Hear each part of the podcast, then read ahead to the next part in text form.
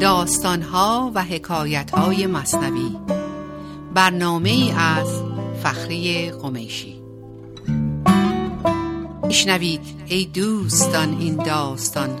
خود حقیقت نقد حال ماست آن. دانه معنی بگیرد مرد عقل ننگرد پیمانه را گرگشت با درود فراوان فخری قمشی هستم با داستان دیگری از داستانهای مصنوی معنوی. این حکایت رو از دفتر ششم سطر 1268 براتون آوردم که می‌تونیم اسمش رو بذاریم هوس شوهر کردن عجوزه. بود کمپیری نوت ساله کلان پرتشنج روی و رنگش زعفران. چون سر سفره رخ او توی توی لیک در وی بود مانده عشق شوی. خب فهمیدین دیگه. یک پیرزن 90 ساله در حالی که صورتش نه رنگ داشت و نه زیبایی و پر از چین و چروک بود به فکر شوهر کردن افتاده بود. ریخت دندانها و مو چون شیر شد. قد کمان و هر حسش تغییر شد. در حالی که موش سفید بود و دندوناش ریخته بود و قدش هم دلا شده بود و تمام حسهای معمولیش هم از بین رفته بود ولی عشق شوی و شهوت و حرسش تمام عشق سید و پاره پاره گشته دام. ولی عشق و شهوت و حرس شوهر کردنش نه تنها کم نشده بود زیادم شده بود ولی حیف که دامش پاره پاره بود و نمی‌تونه سید کنه.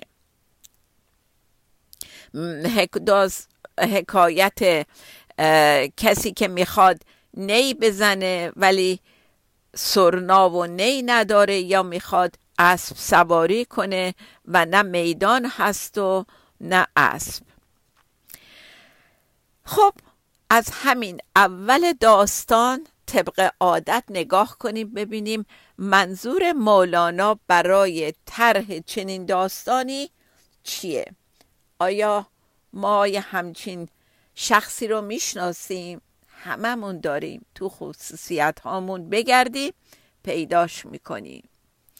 نه هیچ مردی و نه هیچ زن سال خورده باور نمی‌کنه که جای این پیر زنه. چرسه به جوونها که باور ندارن. یک چیزی در وجودشون هست که همون عجوزه پرشهوته. ولی ما با تعالیم مولانا و گنج حضور یاد گرفتیم که این همون من ذهنی ماست. اون ذهن ماست. اونی که دستگاه سازنده فکر هاست. و فکرها چیزی نیستن به جز موقعیتی که بسیار رو به زوالن میرا هستن و موندنی نیستن. این پیرزن و خواستش نمادی از ذهن همه ما. ما در من ذهنیمون در خیال و وهم و تصویر هستیم. و این پیرزن هم در تصاویر ذهن خودش گرفتار این خواسته شده بوده. و از اونجایی که می‌دونیم این ذهن ما این من ذهنی ما چندین خصوصیت بسیار بارز داره. اولینش اینه که ذهن ما مرتب در حال فکر کردنه و می‌دونیم که هیچ چیزی میراتر و آفلتر از فکر نیست. این لحظه هست و لحظه بعد رفته و یک فکر دیگه جاش نشسته. دومی که ما در من ذهنیمون در خیال و وهم و تصور هستیم و همه چیز به صورت تصویرهای بیجان هستند و سومین خاصیت من ذهنی ما خواستن از بیرون طمع و حرس و اینکه همه چیز رو در بیرون به دنبالش میگرده و می‌خواد از چیزهای بیرونی شیره بکشه به قول خودمون. و اینکه آیا به اونها نیاز داره یا نه اصلا دیگه مهم نیست براش. انسان یه نیازهای واقعی داره. مثل نیاز به غذا خوردن. این یه نیاز واقعیه. مثل نیاز به سرپناه و یک خانه امن. این یک نیاز واقعی بشره. از بدو به وجود آمدن که از اون موقع به هر صورتی دنبال سرپناه بود انسان برا خودش تا به حالا که ما دنبال خانه هستیم. ولی می‌بینیم دیگه الان. یک فرد مجرد و تنها که می‌تونه توی یک خونه با یک یا دو اتاق زندگی کنه تو خونه زندگی می‌کنه پنجاه تا اتاق خواب با تمام امکاناتی که واقعا برای یک شهر لازمه و خوشحال نیست راضی نیست و ناامیده و در نهایت دست به خودکشی زده. از این مثال ها خیلی خبر داریم. خب چون مسن گشت و در این ره نیست مرد تو بنه نامش عجوز سال خرد. همین الان مولانا اومد و نتیجه گیری رو گذاشت جلو دست ما. میگه اگر کسی در این شرایط بود تو بدون که اون مرد راه زندگی نیست پس اسمشو مرد نذار چون مرد این راه نیست که خودش رو عوض کنه و نگاه کنه و بشناسه خودشو. بلکه اسمشو بذار همین عجوزه سال خورده. نه مرو را رأس مال و پایه‌ای نه پذیرای قبول مایه‌ای. نه دهنده نه پذیرنده خوشی نه در اون معنی و نه معنی کشی. یه همچین موجودی که الان سمبولیک مولانا این پیرزن رو گذاشته. این نه مالی داره نه پایه‌ای داره و نه شرایطی داره که قبول مایه‌ای بکنه.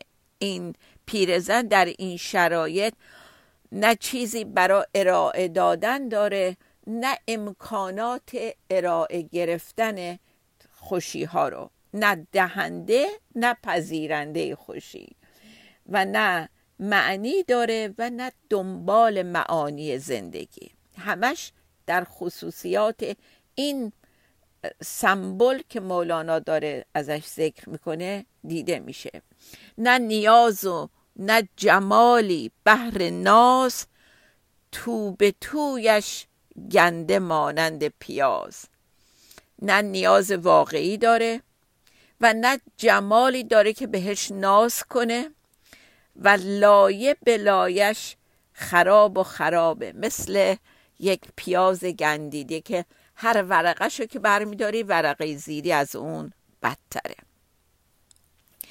خب ببینید چقدر واضح مولانا توی این یه تیکه داستان این موضوع رو برای ما باز کرد. که ما ببینیم واقعا این من ذهنی ما اگه بخوایم بشناسیمش شبیه کیه.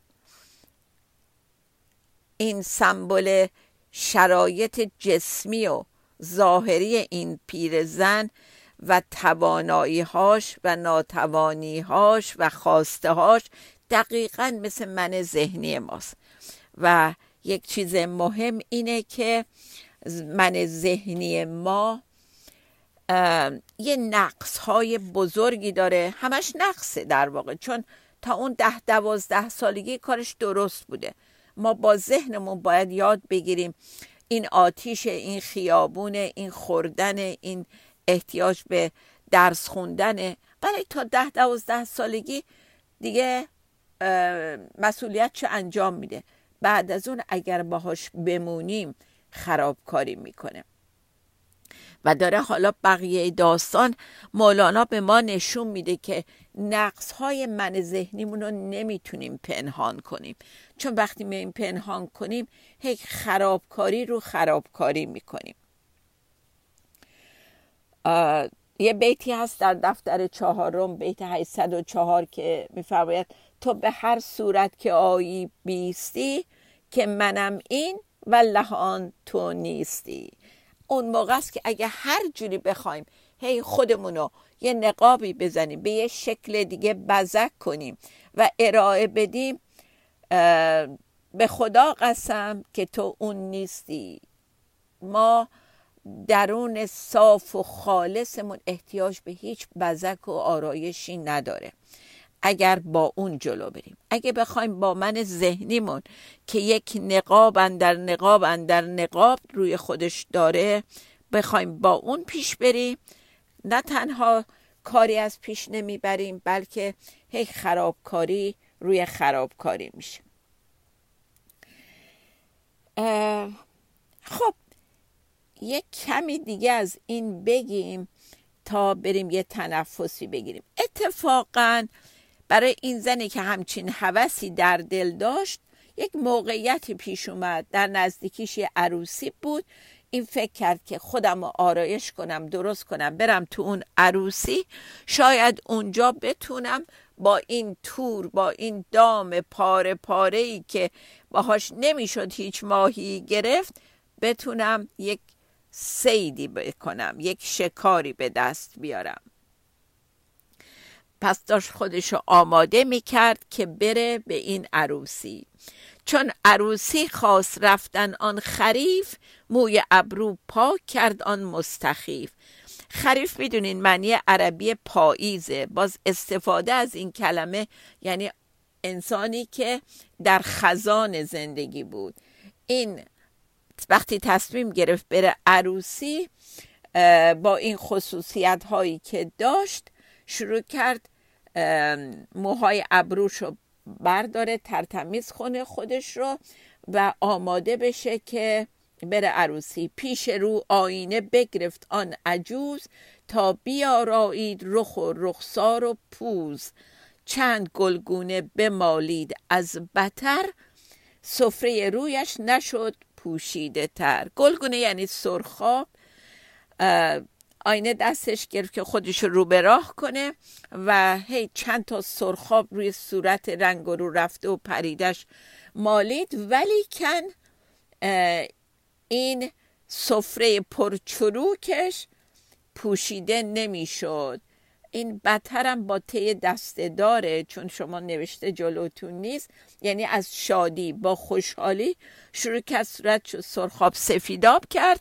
ولی اونا جواب نمی‌داد و چیزی رو نمیپوشون خب یه تنفسی بگیریم و برگردیم برای بقیه ببینیم چه بلایی سر خودش می‌خواد بیاره و نتیجهش چی میشه. همون بلاهایی که من ذهنی ما سر ما میاره ببینیم عاقبت چی میشه. با ما باشه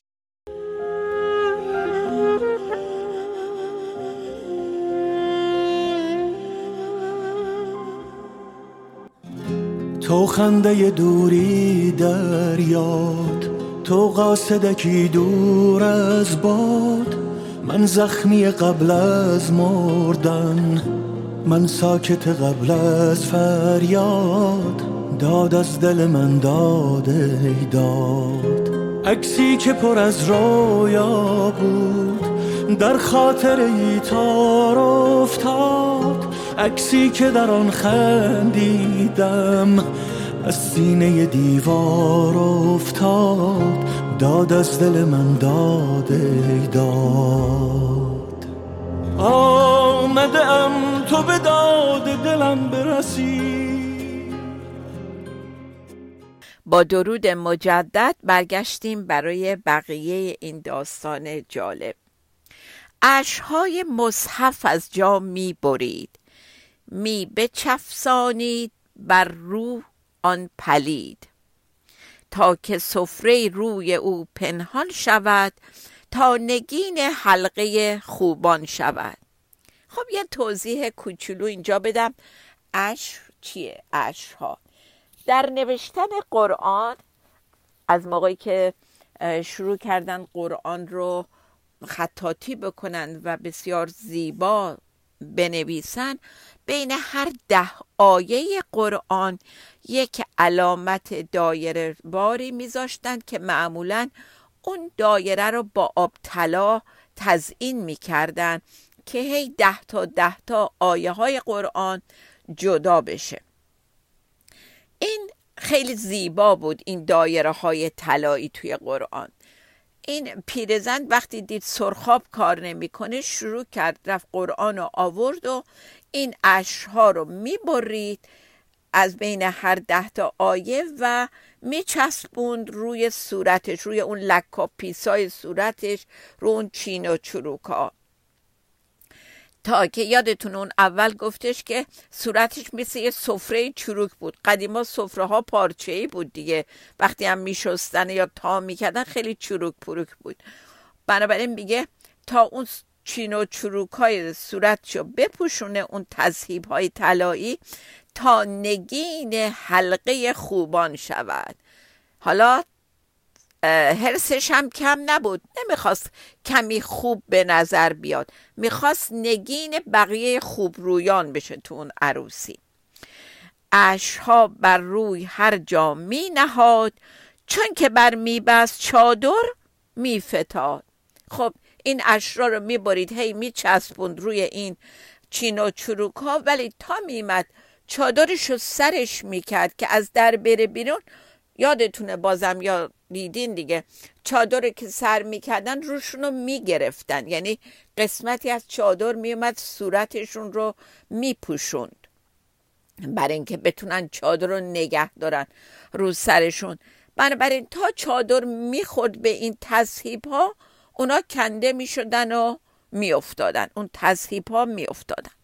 باز او آن اشها را با خودو می بچفسانید بر اطراف رو. باز چادر باز کردی. آن نگین اشها افتادی از رو بر زمین. این کار هی تکرار می شد اینا رو جمع می کرد از زمین.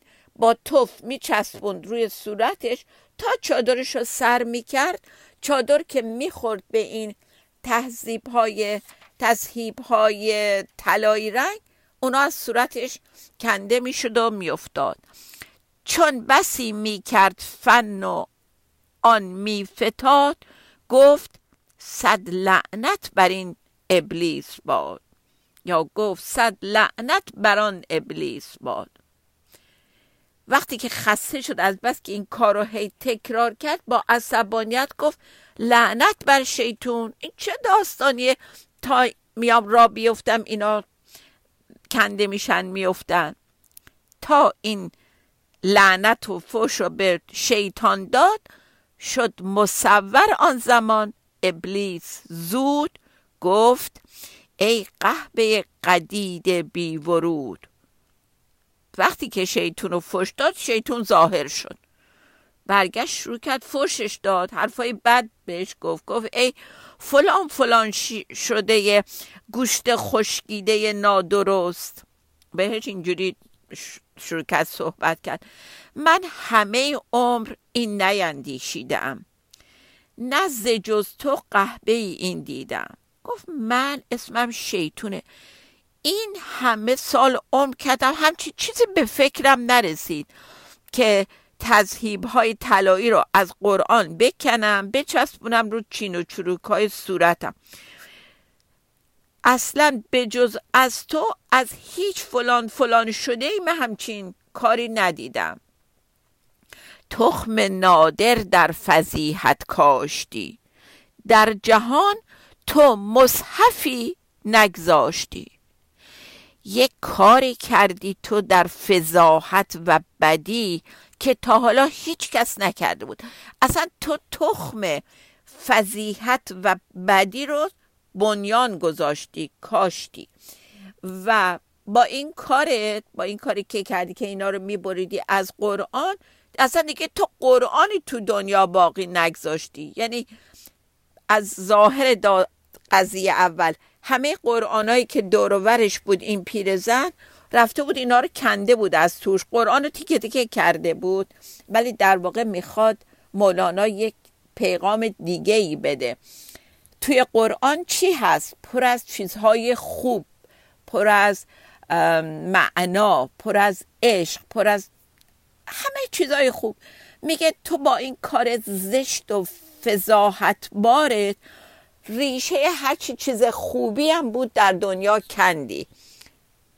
یعنی در ظاهر قرآنا رو پاره کردی ولی در واقع داره میگه ریشه چیزای خوب هم از بین بردی. صد بلیسی تو خمیسن در خمیس. ترک من گو ای عجوز دردبیس. حالا اتمام حجت می‌کنه شیطان باهاش. میگه تو صد شیطانی یعنی من اگه یه شیطونم تو صد تا شیطونی. اینقدر از من مکارتری. خمیسن در خمیس. خمیس یعنی لشکر. حالا چرا این کلمه خمیس معنی لشکر رو میده. در قدیم که لشکر کشی می‌کردن تو جنگ ها چیدمان سربازها یک شکل خاصی داشت. شبیه یک پرنده بزرگی می ایستادن اینا کنار هم. در پنج موقعیت اگه یه پرنده که پرهاشو باز کرده باشه یه سری داره دو تا بال یک بدن و یک دم. لشکریان رو به این شکل آرایش می‌دادن روی زمین که وقتی دشمن حمله می‌کرد این پرنده یعنی این سربازایی که رو شاخ پرنده بودن رو اون تیکه بالهای پرنده بودن بالشون رو باز می‌کردن میامدن دور این لشکر دشمن که الان از روبرو از سر این پرنده وارد شده حلقه می‌کردن. یعنی دو تا بال میومد یک دایره درست می‌کرد. می‌تونین مجسم کنین یا نه. به هر حال و لشکر دشمن محاصره می‌شد اون وسط. برای همین به این نوع لشکر آرایی یا به لشکر کلا می‌گفتن خمیز. حالا میگه تو ای پیرزن به اندازه صد تا شیطان و ابلیس مکاری به اندازه لشکر در لشکر. و آخر بهش میگه ترک من گوی. اصلا از دورور من برو کنار ای گند پیر. دردبیس یعنی ای گند پیر که من از تو میترسم. تو دیگه انقدر رو دست من بلند شدی. خب همینجا دوباره برگردیم به خودمون. واقعا من ذهنی ما به همین بدیه که الان شیطان داره توصیف می‌کنه. و اون داستان خرس یادتونه دیگه. ولی ما باش چجور دوست شدیم؟ عیباشو نمی‌بینیم. حتی سعی می‌کنیم با همین این تکه های عشر طلایی عیبای من ذهنیمون رو بپوشونیم. باز یه بیت دیگه داره اینجا راجع به همین کار این پیرزن میگه چند دزدی اش از علم کتیب تا شود رویت ملون همچو سیب؟ بازم حالا یا مولانا داره میگه یا شیطان داره به این پیرزن میگه چقدر می‌تونی این اشها رو از کتاب از قرآن بکنی و بدزدی تا صورت خودتو اون روی ملون چند روتو مثل سیب خوشگل کنی.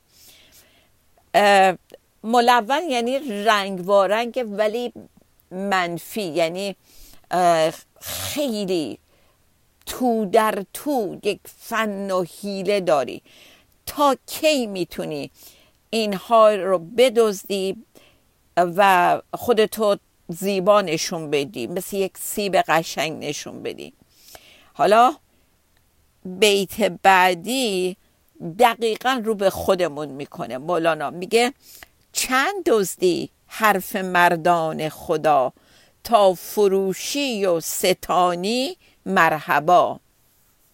من که هی ابیات قشنگ مولانا مرد خدا رو میارم می‌خونم باهاش شروع می‌کنم پوز بدم بفروشم خودم و با این ابیات. همیشه با رنگ رخسار نمیفروشیم با ادای آدم معنوی بودنم سعی می‌کنیم خودمون رو به مر... مزنه فروش بگذاریم. و ستایش بخریم مرحبا بخریم. میگه میفروشی و می‌خری چی رو؟ مرحبا رو. آیا برای این افتادیم تو این راه که وقتی میریم یه جایی توی مجلسی دو بیت از مولانا حفظمون شده بفروشیم به خلق خوب به خلق بفروشیم اینو با زبان شیرین تا به به و چهچهمون کنن. ایشالله که برای این تو این راه نیفتادیم. عاقبت چون چادر مرگت رسد از رخت این ها اندر فتد. حالا اون چادره که اونجا می‌گفت پیرزن سرش می‌کرد اینا میافتاد. چادر ما چادر مرگه. چون که آیت خیز خیزان رحیل کم شود زان پس فنون قال و قیل. وقتی دیگه یواش یواش وقت رفتنمون میشه دیگه از این فن و ترفندهایی که با حرفای قشنگ با صدای قشنگ با قال و قیل می‌خوایم فضل فروشی کنیم دورانش سر میاد. عالم خاموشی آید پیش. بیست یعنی بیست. عالم خاموشی آید پیش. در راه داریم خاموش میشیم کمتر. همینجا بیست. وای آن که در درون انسیش نیست. وای آن که وای به حال اون که در درونش با خدا انسی برقرار نکرده. سیقلی کن یک دو روزی سینه را. دفتر خود ساز آن آینه را. ای عجوزه چند کوشی با قضا؟ نق جو اکنون رها کن ما مزا. چون رخت را نیست در خوبی امید خواه گلگونه نه و خواهی مدید. مدید یعنی مداد خواسته بر وزن امید باشه. وقتی امیدی به درست کردن ظاهرت نیست چه با سرخاب چه با مداد و سرمه بنابراین رها کن این که بخوای با عاقبت خودت که عاقبت همه ماست و پیری و رفتن نجنگ. این مامزا این گذشته رو ول کن. و به الان فکر بکن و الان واقعیت و سیقل شدت مهمه نه اون من ذهنی پر ادا و اصولت. تا داستان دیگه شاد و بی توقع بمانیم. شاکرم پس صابرم کن ای رفیق. خدا نگهدار.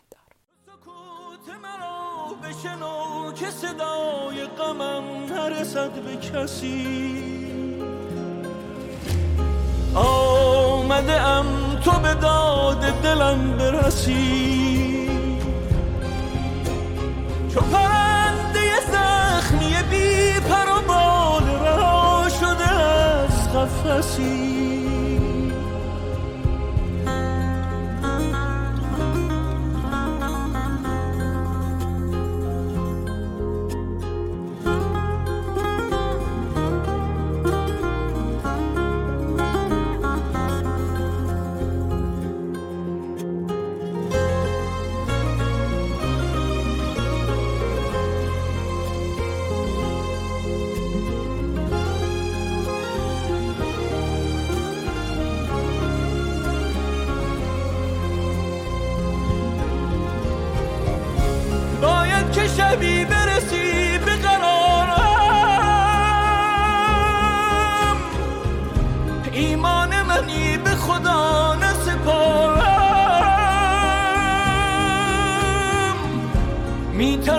از این که زمان نگذارم